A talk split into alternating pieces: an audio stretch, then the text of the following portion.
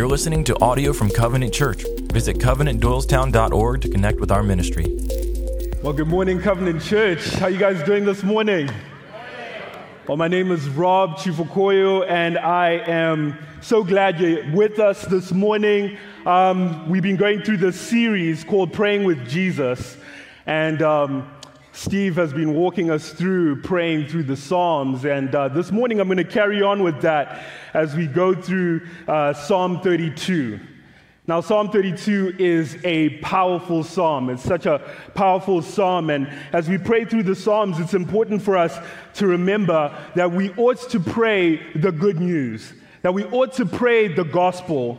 Uh, this morning, uh, we're going to be walking through what it's like to to pray the gospel, to pray the good news, to come to Jesus and to go before him and pray this amazing news that we, that we have. Uh, one thing that I just wanted to encourage you this psalm, it covers the breadth of the gospel. If you've read Psalm 32, if you know about it, you would know that it, it, it, is, it is so rich. And uh, this text is so rich, I, I'll just say something that we already know that there's no way we could possibly uncover all the riches in this text in 30 minutes. I encourage you, go and read this psalm, read, read it throughout the week. Um, I would even encourage you to take a step further. This psalm, uh, it, it tells us that this is instruction, this gives us direction, this is guidance. And, and, and um, I know that uh, for some of us, that we don't really like direction and guidance. We, we rebel against it, right? We don't really love that. But, but memorizing scripture, what it does is, it, it, it, as we store it in our hearts, as we write the word of God on our hearts, what happens is that starts to come out in, in the way we live, but it also comes out in prayer.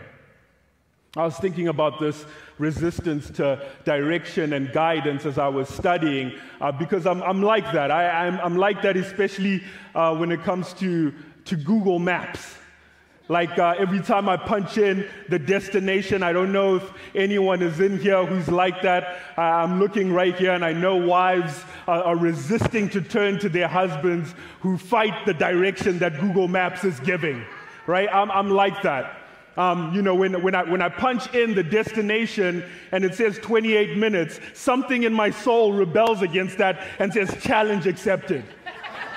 right? I think I can get there. But I was thinking about this navigation thing and, and thinking about navigation. When I, when I first came and visited the United States in about 2007, I found this amazing discovery. There was this thing called, called MapQuest. Does anyone remember MapQuest? I was like blown away that you could print the directions of where you wanted to go. I was like, just where you want to go, you can print those directions out. And uh, when, when MapQuest went to be with the Lord, a thing called TomTom. TomTom came up. How many of you remember TomTom? TomTom was so expensive, right? TomTom was expensive. It was, you either had a TomTom or you sent your kids to college. It was a decision you were making because that thing cost hundreds and hundreds of dollars. And when TomTom was done, you, uh, you find that then there's this thing called Google Maps that's now on our phone accessible. But I want to point to a generation that is incredible because they had none of these things and yet somehow they found their way by memorizing the directions. It's amazing. I can't believe it. But there's a generation in here. Their hair might be a little bit gray or they might not have hair. But they remember a time where they would get in the car and they would, from memory, find their ways to pick up soccer or to travel soccer or to the mall. They would remember the way. And I, I want us to be encouraged by this church that the Word of God is not just there for us to open, read, and but it's for us to store in the memory of our hearts. So that when we are praying, the Word of God is what is within us, it is what has filled us up. So when we look at the psalm, my encouragement to you this morning, let us try with, with, and let us go to the Lord and ask the Lord to store these words in our hearts. Let's look at Psalm 32. Psalm 32 says, Blessed is the one whose transgressions are forgiven, whose sins are covered. Blessed is the one whose sin the Lord does not count against them and in whose spirit is no deceit. When I kept silent, my bones wasted away through my groaning all day long. For day and night your hand was heavy, upon, heavy on me. My strength was sapped as in the heat of summer. Then I acknowledged my sin to you and did not cover up my iniquity. I said, I will confess my transgressions to the Lord, and you forgave the guilt of my sin. Therefore, let all the faithful pray to you while you may be found. Surely the rising of the mighty waters will not reach them. You are my hiding place. You will protect me from trouble and surround me with songs of deliverance. I will instruct you and teach you in the way you should go. I will counsel you with my loving eye on you. Do not be like the horse or the mule, which have no understanding, but must be controlled by bit and bridle, or they will not come to you. Many are the woes of the wicked, but the Lord's unfailing love surrounds the one who trusts in him. Rejoice in the Lord and be glad, you righteous. Sing, all you who are upright in heart. Father, we thank you for your word. Father, we pray that you would speak to our hearts this morning, that your word, Lord, would convict us, Lord, but it would lead us to life. Help us, Lord, to, to rest and stand in the truth, Lord. Help us, Lord, to gaze upon the beauty of your goodness. We love you, Lord. Be with us this morning. In Jesus' name, amen. Amen. So, this psalm, Psalm 32, is believed by many commentators to follow Psalm 51. It is believed that uh, this, may, this may be the historical order of where this psalm lands. And if you know what Psalm 51 is, uh, it's, it's the psalm where David uh, wrote that psalm after he had been confronted about his, his adulterous affair with Bathsheba and all that happened after that the death of Uriah, the murder of Uriah, Bathsheba's husband. David writes the psalm after Nathan had confronted him and exposed his sin, and David David, David's heart was so broken before the Lord that he wrote Psalm 51. And we find that that, that David makes a promise in Psalm 51 in verse 13. He says that he would teach transgressors God's ways. He says, I will teach transgressors your ways, and sinners will return to you. So, this, as you see in your Bible, as I had mentioned before, it starts here, and most of your Bibles will say a maskil, which is an instruction and a contemplation that we, are, we ought to meditate on this passage of Scripture. We ought to sit in it. There's so many pause breaks in there where, where it says Selah, so that we can sit there and actually meditate on God's Word and let it sit on our hearts so that we don't move too quickly through it. And so the first thing here we find, church, that when we are praying and when we're running out of things to pray about, we can never run out of the words to talk about the beauty of our salvation. We can never run out of talking about the, the, the goodness of the cross. This psalm starts with good news. It starts with this word, blessed. Blessed. You find, like the Sermon on, a, on the Mount, this is a beatitude. It starts with this saying that blessed. And so as we read on, we, we're finding out who is blessed. Unlike in Psalm uh, 1, as the book of Psalms opens up with this same word, blessed is the one who doesn't walk in the ways of the wicked. This psalm starts with a different angle and a different perspective. In this psalm, the blessedness is not to the law keeper, but to the lawbreaker. That the lawbreaker is blessed. The psalm makes the heir of wrath a partaker of blessing. Church, that is you and I. That is the greatest news. That is the most amazing news. That when you read Psalm 1, what, you may, what might stir up in your heart is, well, I have not kept the law perfectly.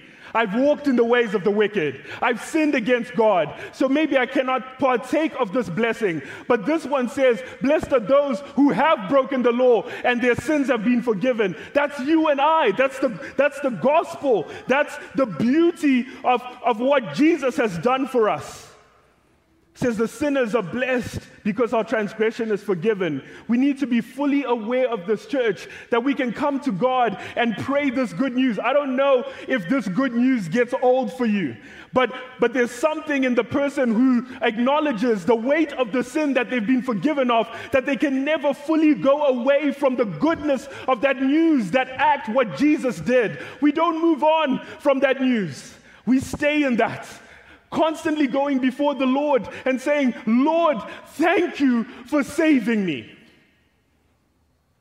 My sin was great and you forgave it.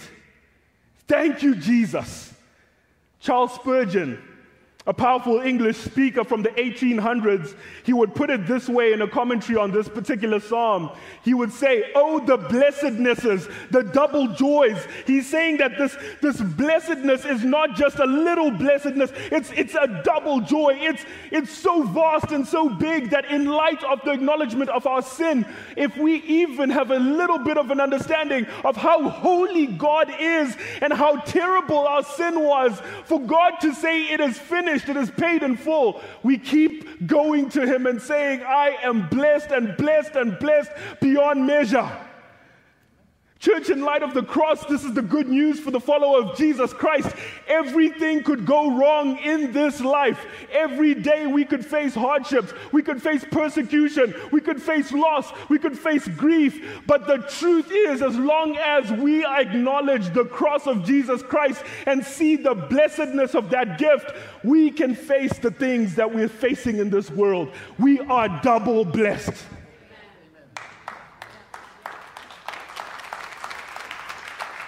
Oh, the blessednesses. Our salvation brings a double joy. Church, we go to prayer with that joy filled in our hearts. Thank you, Jesus. The double joys. I love that.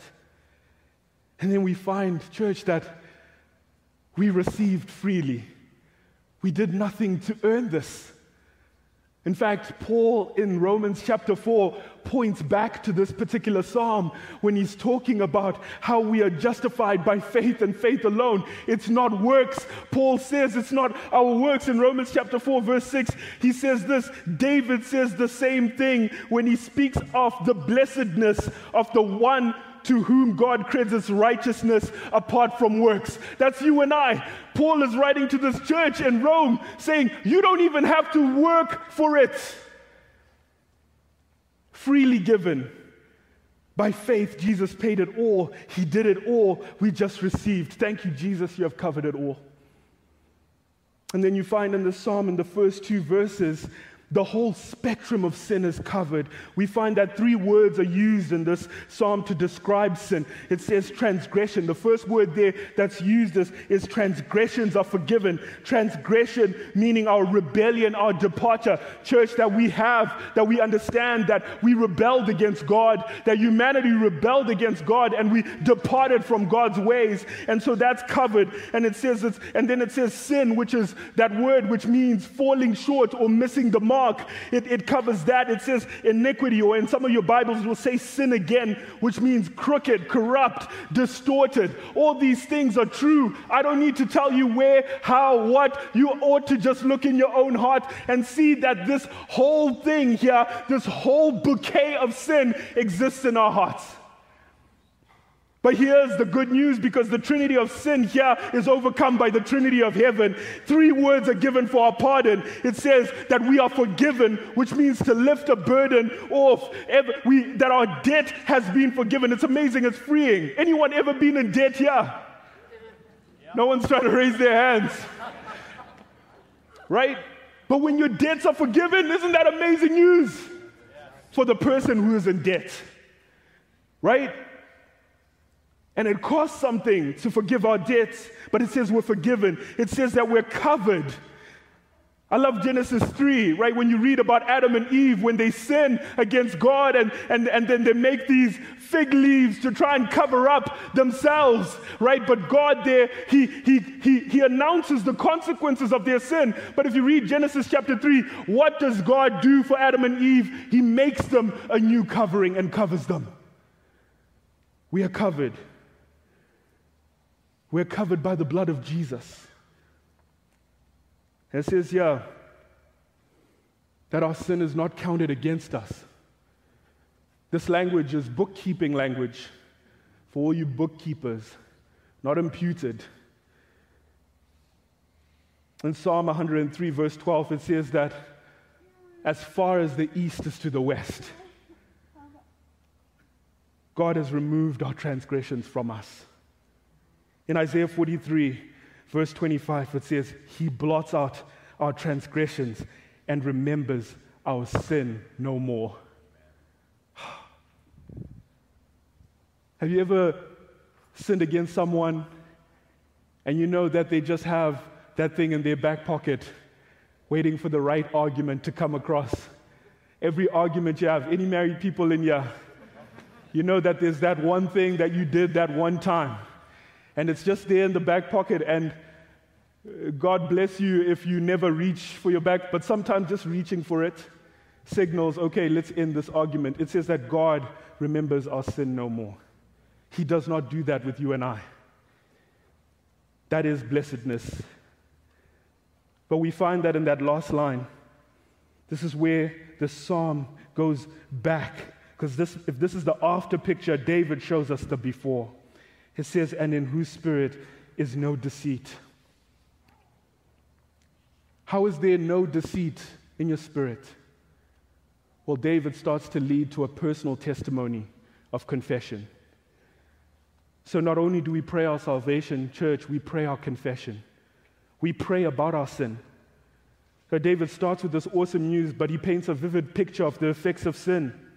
This is a personal testimony of the strife and anguish that David had when he was hiding his sin, when he was hiding his sin and concealing it. If you, if you go and read the account of David and Bathsheba, what you'll find is that David, one, first and foremost, was not in the place that he was, that he was supposed to be. He wasn't in the place that God had called him to, to be. And then you find that as he looks upon Bathsheba, he, he, he ultimately, he's the king. Whatever he says goes. Bathsheba is summoned, and David has this adulterous affair Bathsheba. And you find that the consequence of that affair is that Bathsheba falls pregnant. And David's like, oh no, I was just looking for just this one time deal, but now she's pregnant. Now things are messed up. Now I got to try and cover that. He calls Bathsheba's husband back from war so that he would come, so that he can cover up the sin that he's committed, so that they would think that Bathsheba, at the time when his husband, when her husband came back, they conceived this child.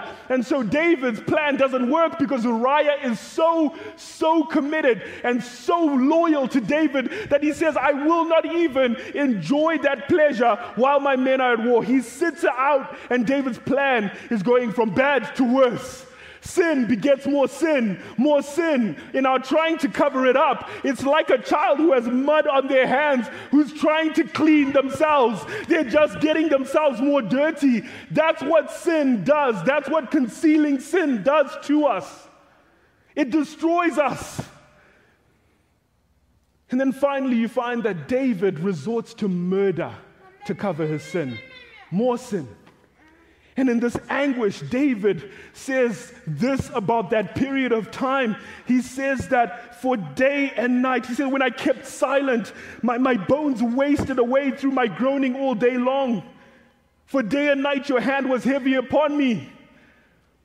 When we are living a duplicitous life, church, the weight you feel when you're covering sin up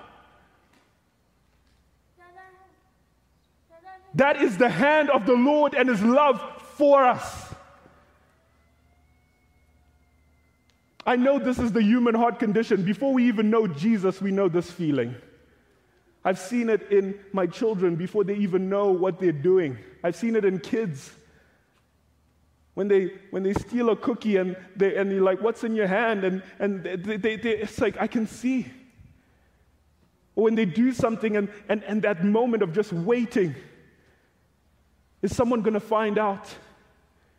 It is as though your bones are wasting away. If someone opens my computer when I'm not there, what will they find? It's as though your bones are wasting away. You're working double time to hide your phone. You're working double time to hide your, your financial documents. You're working double time to conceal sin. It is so energy sapping. David says it's like walking in the heat.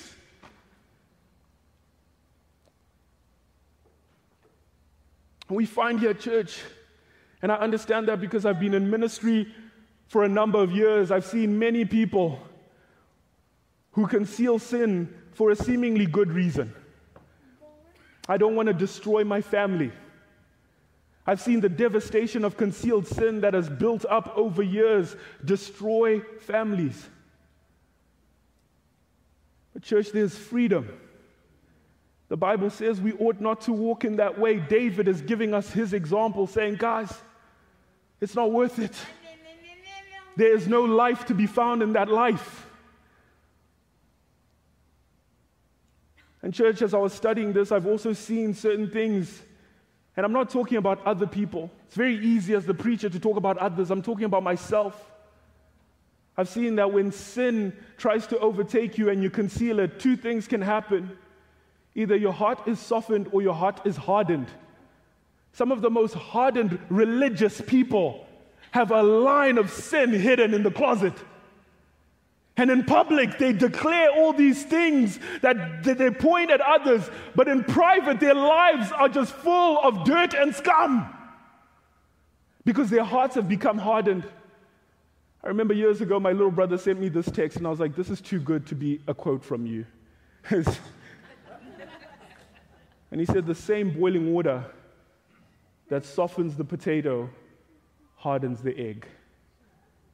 The heat that we may feel that heavy hand upon us. For some of us, it creates a hardness of heart. David's heart was hardened. When Nathan confronted him, Nathan, Nathan told David a story about David without telling David it's about David.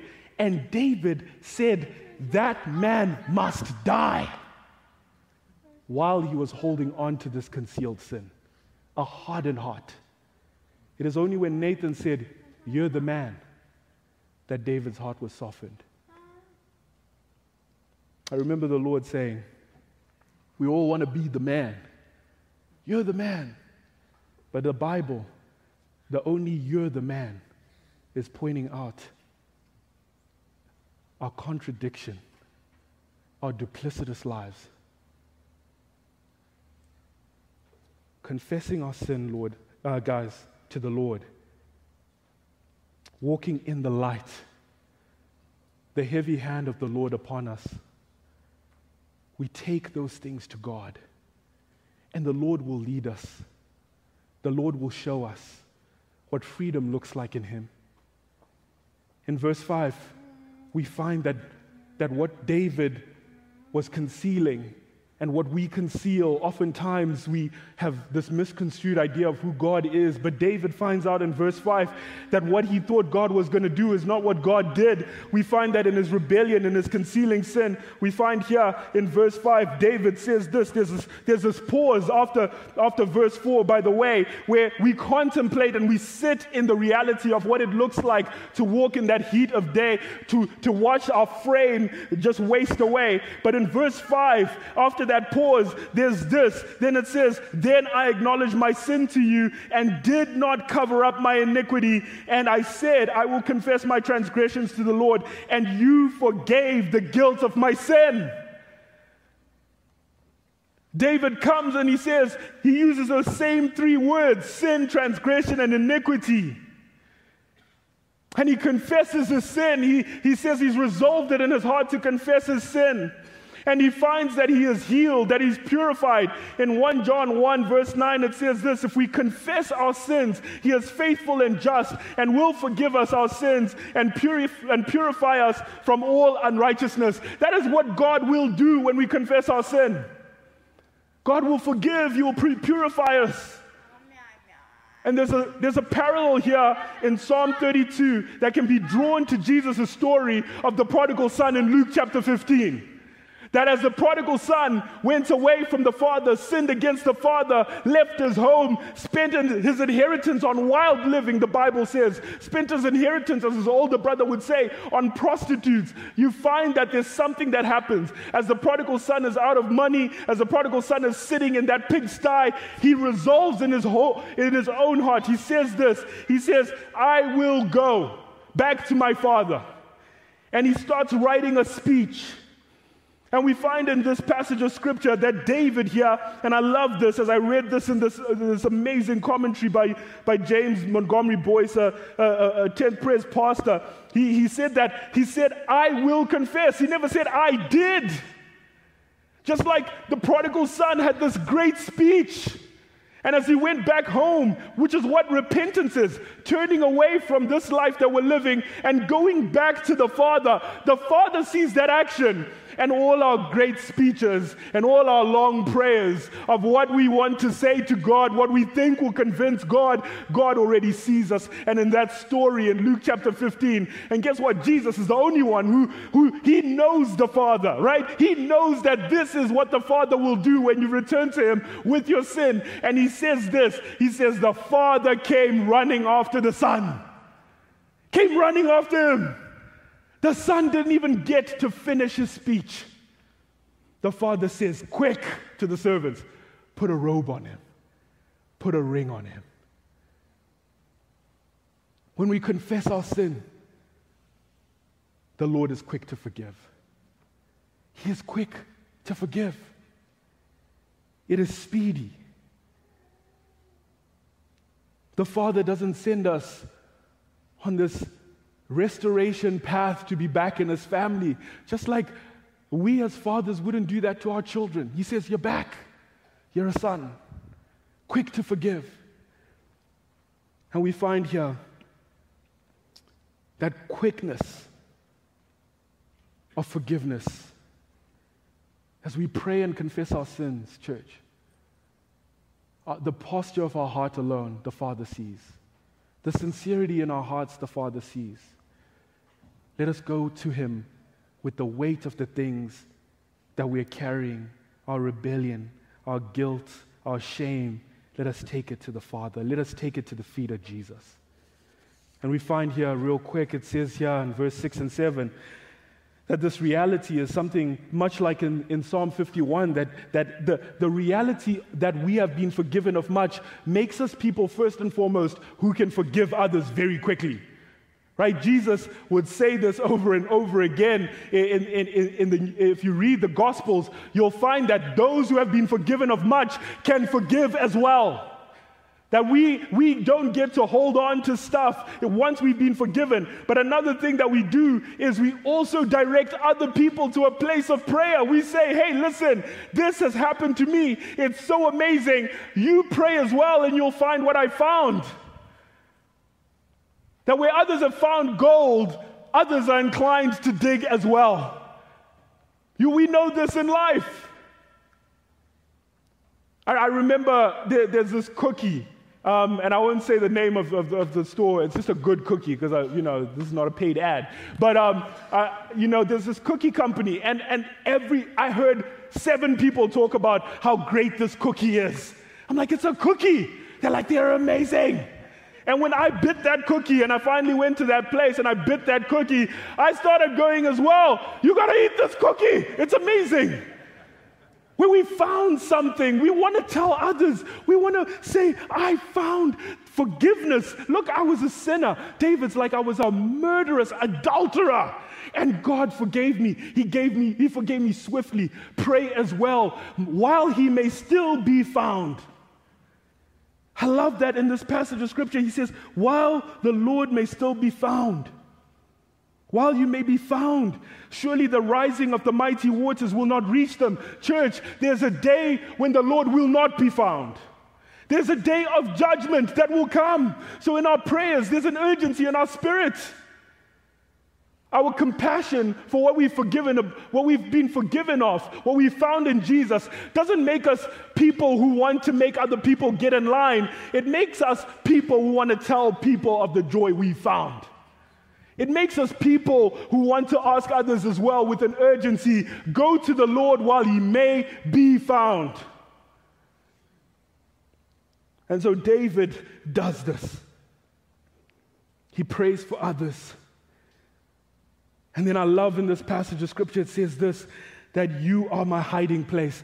That the person who was hiding in verse 3, covering up his sin, you find here, but in, in, verse, in verse 7, he says, You are my hiding place. He, he was hiding from the judge, now he's found refuge in the judge. Church, that is us running from the Lord, hiding from the Lord. But now He has become our hiding place. He has become our safe room. He has become our panic room. God has become our refuge. And you find in this passage of scripture, David says, and surround me with songs of deliverance. David says that not only have I found a hiding place in God, but I've also found a playlist. That he surrounds me with songs of deliverance. What are songs of deliverance? Songs that are reminding us that we have been delivered. You find here in 2 Samuel 22, David writes a whole chapter, a whole song of deliverance. in this whole chapter, there, there are words and there are songs in this that start with, The Lord is my rock and my strong fortress and deliverer. David says these songs have surrounded him to remind him, You have been delivered.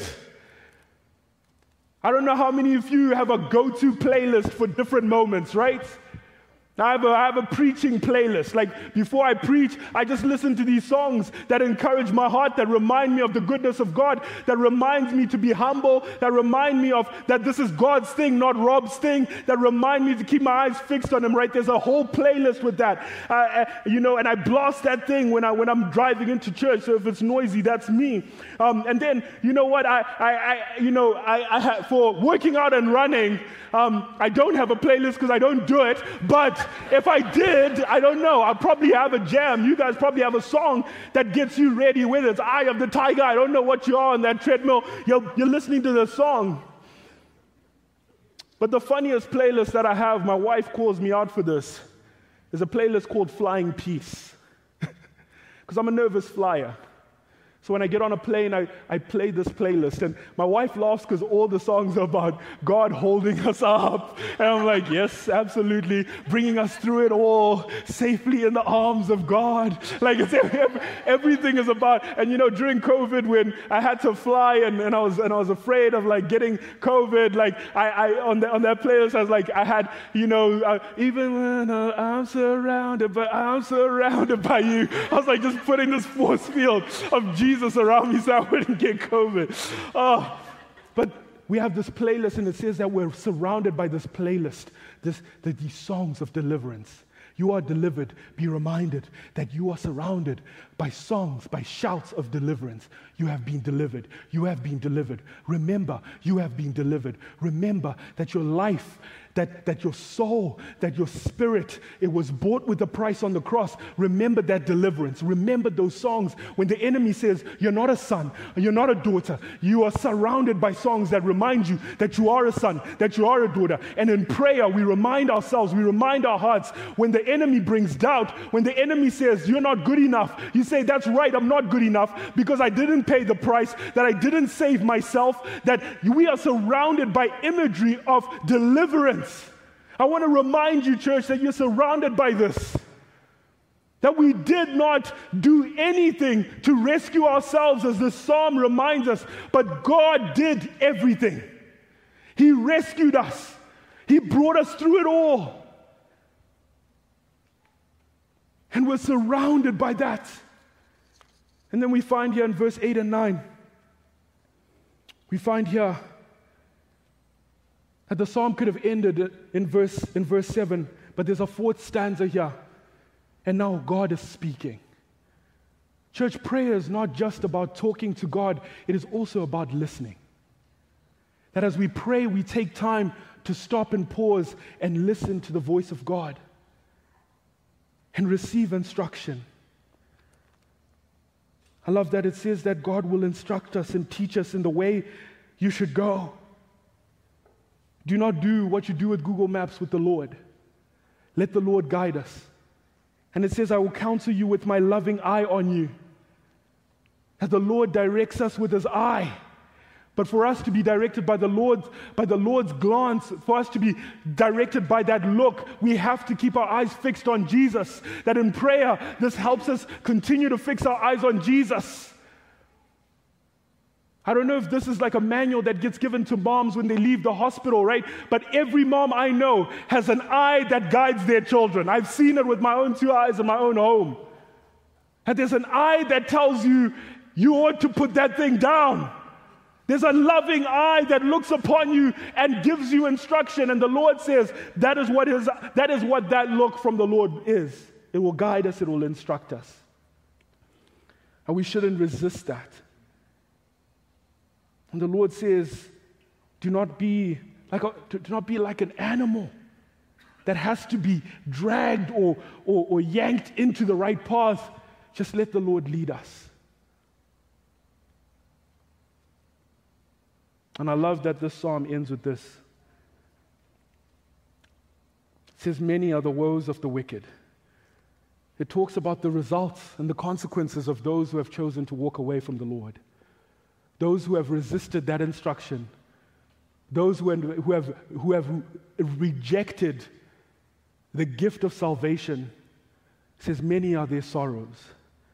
But then it says this it says this. But the Lord's unfailing love surrounds the one who trusts in him.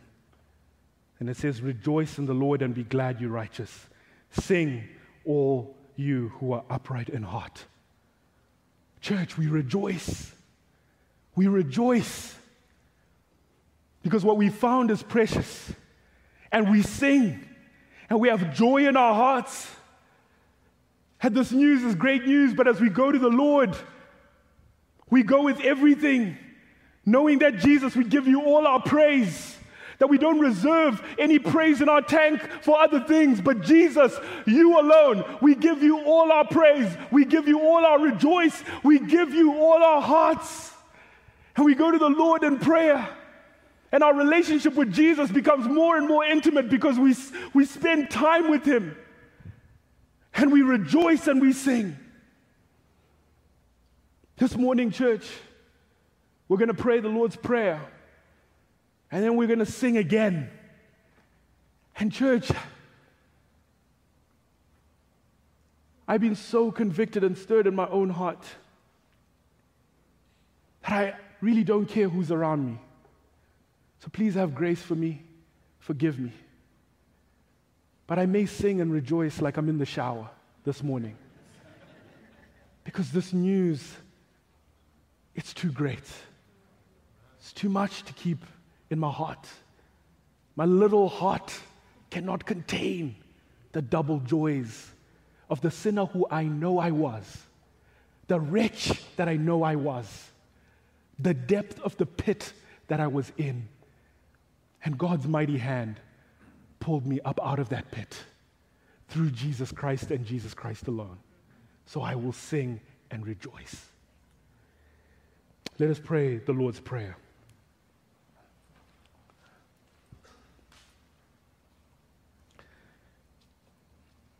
Our Father in heaven, hallowed be your name.